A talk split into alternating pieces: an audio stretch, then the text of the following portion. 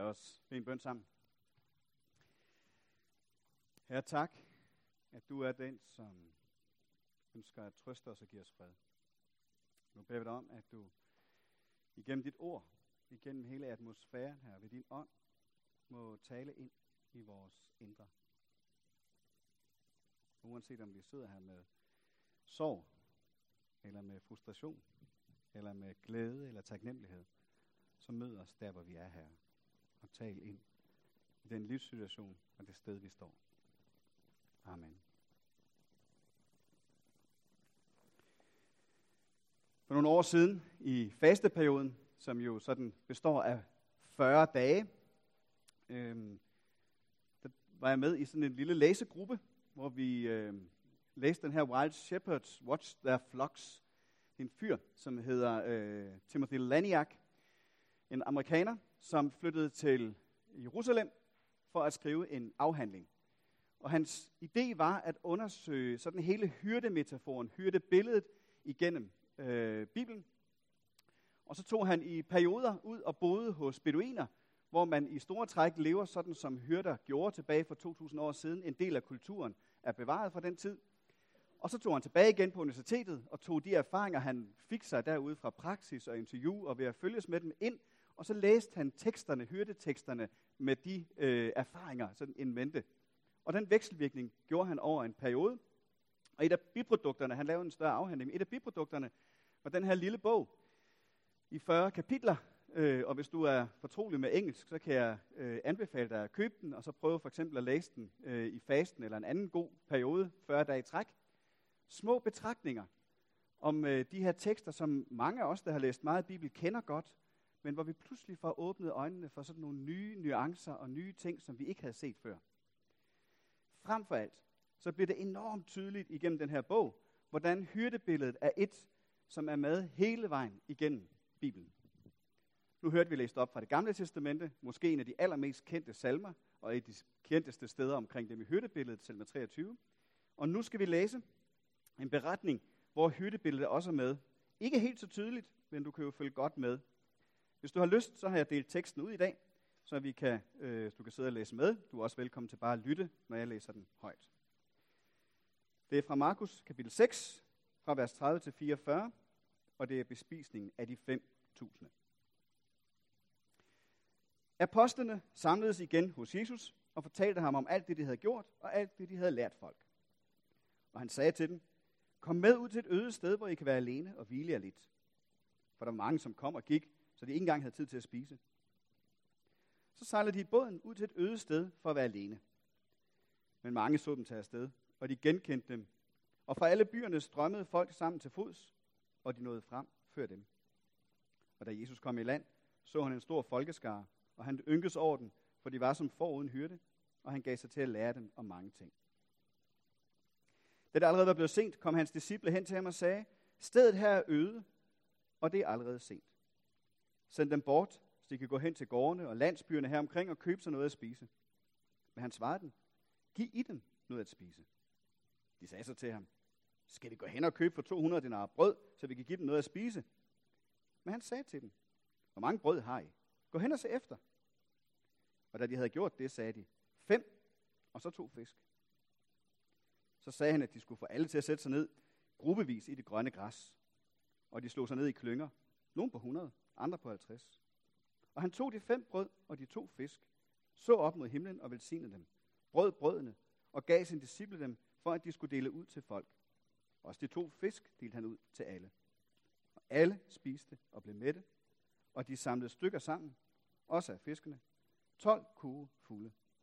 Der var 5.000 mænd, der havde spist. Lad du mærke til hyttereferencen. Den var der i vers 34, at da Jesus kom i land, så han en stor folkeskare ynkes over den, for de var som får uden hyrde. Og han gav sig til at lære dem om mange ting.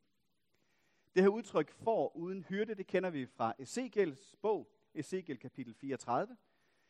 Ezekiel var en af profeterne i det gamle testamente, i den gamle tid, og udtrykket bliver brugt, fordi Gud bruger profeten til at tale til folket om, at lederne havde, været, havde vildledt folk. At de havde gået meget mere op i at passe sig selv, end at passe på flokken, på folket. Og nu sendes Ezekiel for at råbe op til dem og sige, folket er som får uden hyrde, og hyrderne har svigtet. Og det er altså det udtryk, det her bliver trukket på. Så Jesus ynkes over dem, får med lidenhed med den, og så træder han her i karakter som leder, som hyrden, der tager sig af den her flok af folket, der er. Vi er nogle måneder her på vej igennem Markus evangeliet langsomt, hvor vi er på opdagelse efter, hvem Jesus er. Og i den her beretning, så skal vi se, hvordan han er som den gode hyrde, der har omsorg for menneskene. Ikke bare på et enkelt område, men for hele mennesket. Så nu skal vi prøve at kigge på beretningen det lys og blive opmuntret af det. Og som i enhver god prædiken, så er der tre punkter. Og øh, jeg kan jo spørge jer i næste uge, om I kan huske dem. Til hjælp, så får I sådan tre illustrationer heroppe. Så kan det være, at man kan huske dem måske. Og de får lov bare at stå der. Så kan du jo sidde og spekulere lidt over, øh, sådan hvad de forskellige betyder. Det er også en god mulighed for at følge med, hvor langt vi er i prædiken. Nu siger jeg ikke, at de tre punkter er lige lange, men øh, man kan jo sådan prøve at susse sig lidt frem, hvis man går op i den slags. Se, da Jesus mærker og ser, at de er forvildet, at de er forvirret, så giver han sig til, som vi sagde for lidt siden, at lære dem om mange ting. Der er simpelthen brug for at rette op på en række misforståelser. Det havde der været tilbage i Ezekiels dage, og det er der igen nu.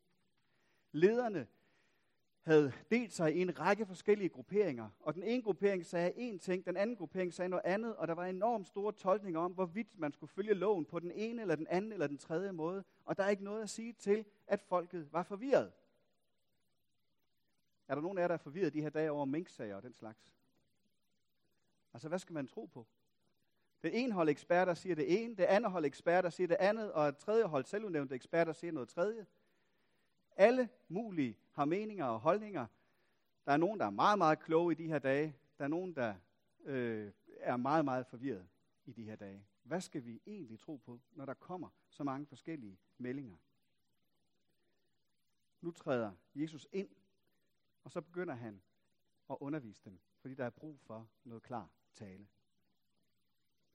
En gang imellem så taler vi om åndelig føde, og så mener vi sådan en kulturel oplevelse, eller vi mener det, vi gør nu, at vi her mødes til en gudstjeneste, synger sangene, får teksterne ind i os, lytter til prædiken, læser ordet sammen, og på den måde så den får noget åndelig føde, får noget til vores forstand, lytter til, hvad Gud har at sige til os. Og det er jo en del af det, der gør os til mennesker. Det er, at vi har en ånd, en bevidsthed, en forstand. Hvordan det nu lige præcis forholder sig i vores indre menneske, og hvad der er ånd og hvad der er forstand, det tror jeg flyder sådan ret meget sammen. Paulus bruger udtrykket det indre menneske som sådan en, en større gruppering af, hvad det er. Men i hvert fald noget til vores indre, og noget til vores forståelse, sådan at vi igen kan finde noget retning i det, som vi synes er forvirrende. Jesus stiller sig op som hyrden og giver folket en retning, underviser dem her. Vi hørte også i salme 22, at Herren taler gode ord til os. At han har omsorg for os. Han fører mig gode steder hen til den grønne eng, til de stille vande. Han viser mig vej, den rette vej. Altså, vi bliver let af gode stier. Jeg er temmelig afhængig af min GPS i bilen, i bilen øh, også i Bibelen sikkert, øh, at have en GPS der. Det er hernede af Helligånden. Men i bilen har jeg brug for min GPS, og øh, øh, det har jeg, fordi jeg er virkelig dårlig til at finde vej. Og jeg synes nogle gange, at min GPS bliver en lille smule sådan anstrengende. Især når jeg ikke helt selv kan finde vej, fordi så gentager hun. Det er sådan en insisterende kvindestemme, der gentager mange gange. Vend om, vend om, vend om. Når Jesus stiller sig op her, så er det egentlig noget af det samme. Jeg forestiller mig i en lidt blidere stemme. Men egentlig er det at lede os på rette vej, når vi synes, vi bliver forvirrede, og når vi bliver øh, ikke ved, hvor vi, hvad vi skal tro, hvor vi skal gå hen. En indre stemme, der kan tale til os. Så mærk efter. Til sådan en gudstjeneste som det her. Hvad er det, der taler til os? Er der en sangtekst, der synger i vores indre, når vi går herfra? Er der en linje fra den tekst, vi læste, som bliver ved med at køre rundt? Er der en sætning af det, som bliver delt, eller noget af det, som er i fællesskabet, som bliver talt ind til os? Så er det meget muligt, at det er Jesus stemme til os, som leder os og peger en retning ud. Jesus har nemlig omsorg for vores åndelige velbefindende, vores forstand. Så både her, i den her beretning, og i mange, mange andre beretninger læser vi, at Jesus stiller sig op og underviser, og retleder, og vejleder, og viser den rette vej. Og han giver os udfordring til at gøre det samme. For eksempel, når han i det, vi kalder missionsbefalingen, siger, Gå hen og gør alle folkeslagen til mine disciple, i det I døber dem i faderens, søndens og helligåndens navn. Og i det I lærer dem at holde alt det, som jeg har befalet jer. Så den første slags føde, vi får i den her beretning, det er en åndelig føde, en indre føde, noget til vores tanker, til vores forstand. Men det stopper ikke her. Der er mere godt. Som sagde de altid, øh, da jeg voksede op, så var der nogle gange kørt sådan nogle øh, tv-reklamer, altså det var sådan noget tv-shop. Så var der altid sådan, øh, når de havde et eller andet tilbud, og man tænkte, nu var det det, så kom der altid sådan, men der er mere godt at hente. Og det er der. Der er mere godt. Det begynder at blive sent på dagen i beretningen her. Folk har lyttet opmærksomt til Jesus, har måske ikke opdaget, at timerne er gået. Tiden går godt i godt selskab, ikke? Går hurtigt. Så pludselig er det blevet aften. Og nu er der altså en masse mennesker samlet her på et forholdsvis øde sted, som er sultne, og der er umiddelbart ikke lige noget mad foran. Det er i hvert fald sådan noget, som kunne gøre mig urolig. Hvis man pludselig sidder der og opdager, hov, hvad gør vi nu? Og det er vist ikke bare mig, der er sulten, det er nok også alle de andre. Og nu er der noget mad, hvad gør vi nu her? Der er meget, der kan gøre os urolige. Når vi ikke lige kan se løsningen på nogle af de problemer, der er omkring os når vi står i nogle svære ting, når tingene ikke går, som vi troede, så bliver vi urolige. Jeg bruger en hel del af min tid de her dage på at tale med mennesker, som er urolige. Fordi de tider, vi lever i, gør, at det er svært at navigere nogle gange.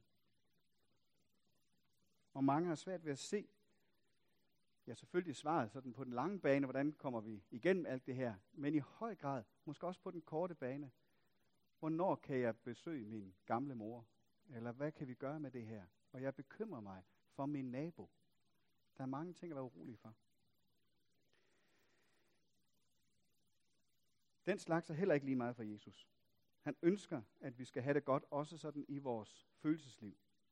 At vi er mentalt sunde, at der bliver fred og orden. Og sådan bliver det også den her dag.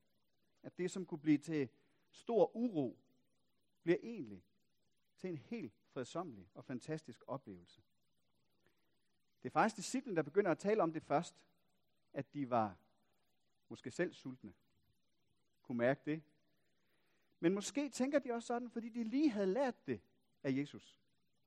Lidt længere op i teksten, så læste vi, at Jesus han sagde til dem, kom med ud til et øde sted, hvor vi kan være alene og hvile os. For der var masser af mennesker, der kom og gik, og der havde ikke engang været tid til at spise. Så da de tidligere på dagen, de her disciple havde været sultne, så havde Jesus været eksempel og sagt, prøv lige at høre, nu begynder det at blive uro, nu begynder der at være nogle af de her ting. Kom, nu tager vi ud og holder en pause. Og så tog han dem med ud. Og nu tænker disciplene måske det samme. Nu er der en masse mennesker her. Nu er der brug for, at vi handler på en eller anden måde.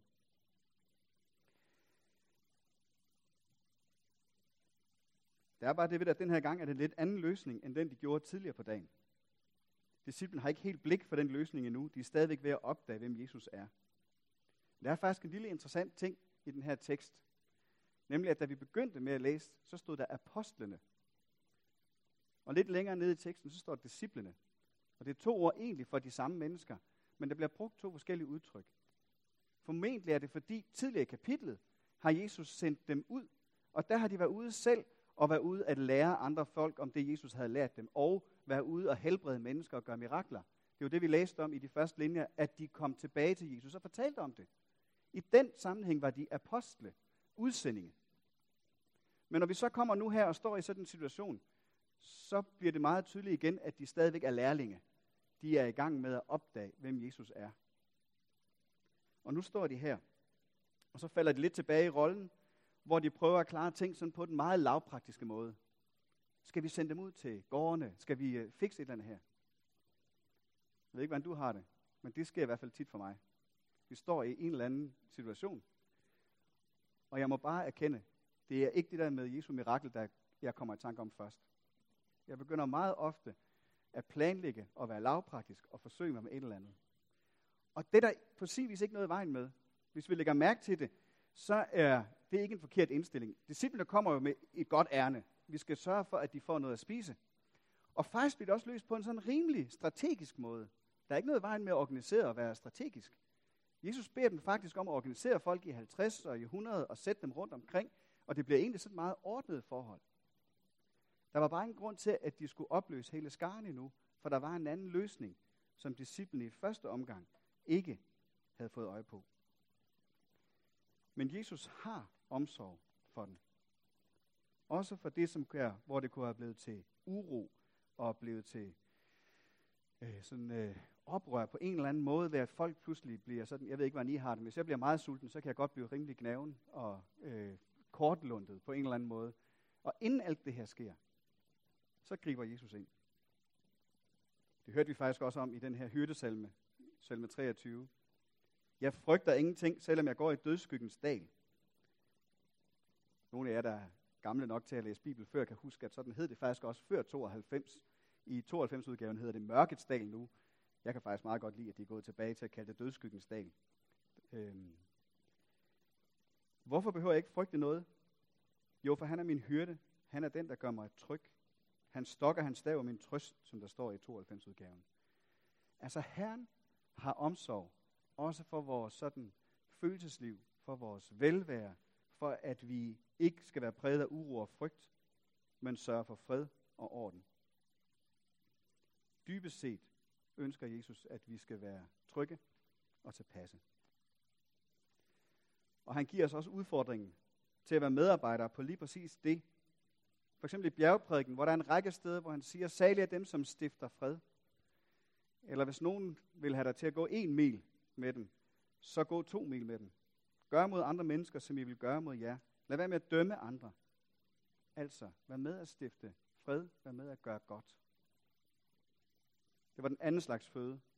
Sådan den mentale eller følelsesmæssige føde. Hjertemad. At skabe fred og glæde. Kommer til det tredje. Og det er måske sådan helt lavpraktiske. Selvom det her sker på en meget overnaturlig måde. Nemlig den fysiske føde. Miraklet sker. En madpakke bliver multipliceret, og alle får noget at spise. Jeg synes, der var sådan en fin lille sætning i vers 41, hvor der står sådan helt tørt, også de to fisk delte han ud til alle. 5.000 mennesker. Men der er nok. De bliver altså mætte, står der. Og der er i overflod 12 kurve.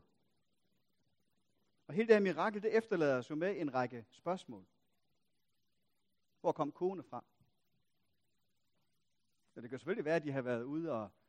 Altså, de havde jo båden med. Måske var det deres, øh, noget, de havde, altså kurve, de havde med i, i, i fiskerbåden. Hvad ved jeg?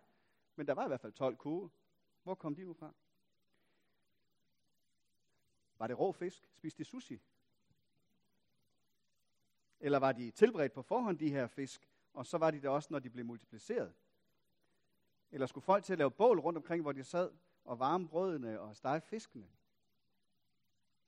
Har du aldrig overvejet sådan nogen? Jeg synes, der er mange spørgsmål i det her. Og hvad skete der egentlig også med alt det mad, som blev til års? Havde Jesus ikke hørt om stop madspil? Selvfølgelig bare sagt lidt sjovt det her. Men miraklet giver os en række spørgsmål. Og ikke kun spørgsmål, fordi det efterlader os også med taknemmelighed. Både det her mirakel, men også andre mirakler, Jesus gør, viser, at Jesus har blik for det fysiske menneske. Mennesker var sultne, og han gav dem mad. Mennesker var døve, og han gav dem hørelsen tilbage. Mennesker var blinde, og han gav dem synet tilbage. Mennesker var lamme, og han gav dem førsel, øh, fødslen tilbage, så de kunne rejse sig, så de kunne gå. Jesus har blik for det her. Så billedet af hænderne herop minder os om det fysiske menneske. Og mange gange er det der, vi har nogle helt konkrete udfordringer.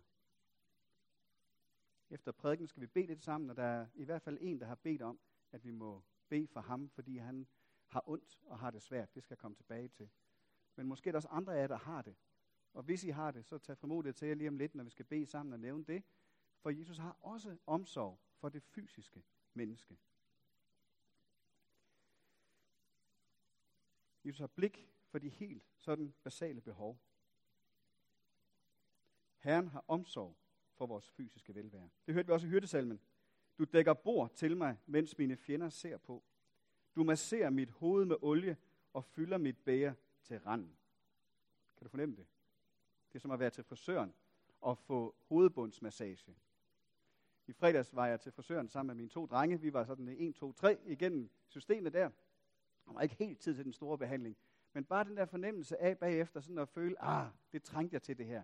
Og så gik vi på lavkagehuset og fik en god kage bagefter. Altså, når man tager hjem derfra, man har fået noget godt at spise, og man føler sig sådan godt tilpas. Det er noget af den stemning, der er i hyrdesalmen her. Vi har det godt. Herren vil, at vi har det godt. Også når det kommer til de her helt basale og fysiske ting. At vi ikke skal mangle noget, og ikke skal have ondt. Og han giver os den samme opfordring. For eksempel i Matthæus kapitel 25, når han begynder at fortælle om, at når han kommer for anden gang, så siger han, jeg var sulten, og I gav mig noget at spise. Jeg var tørstig, I gav mig noget at drikke. Jeg var fremmed, og I tog imod mig.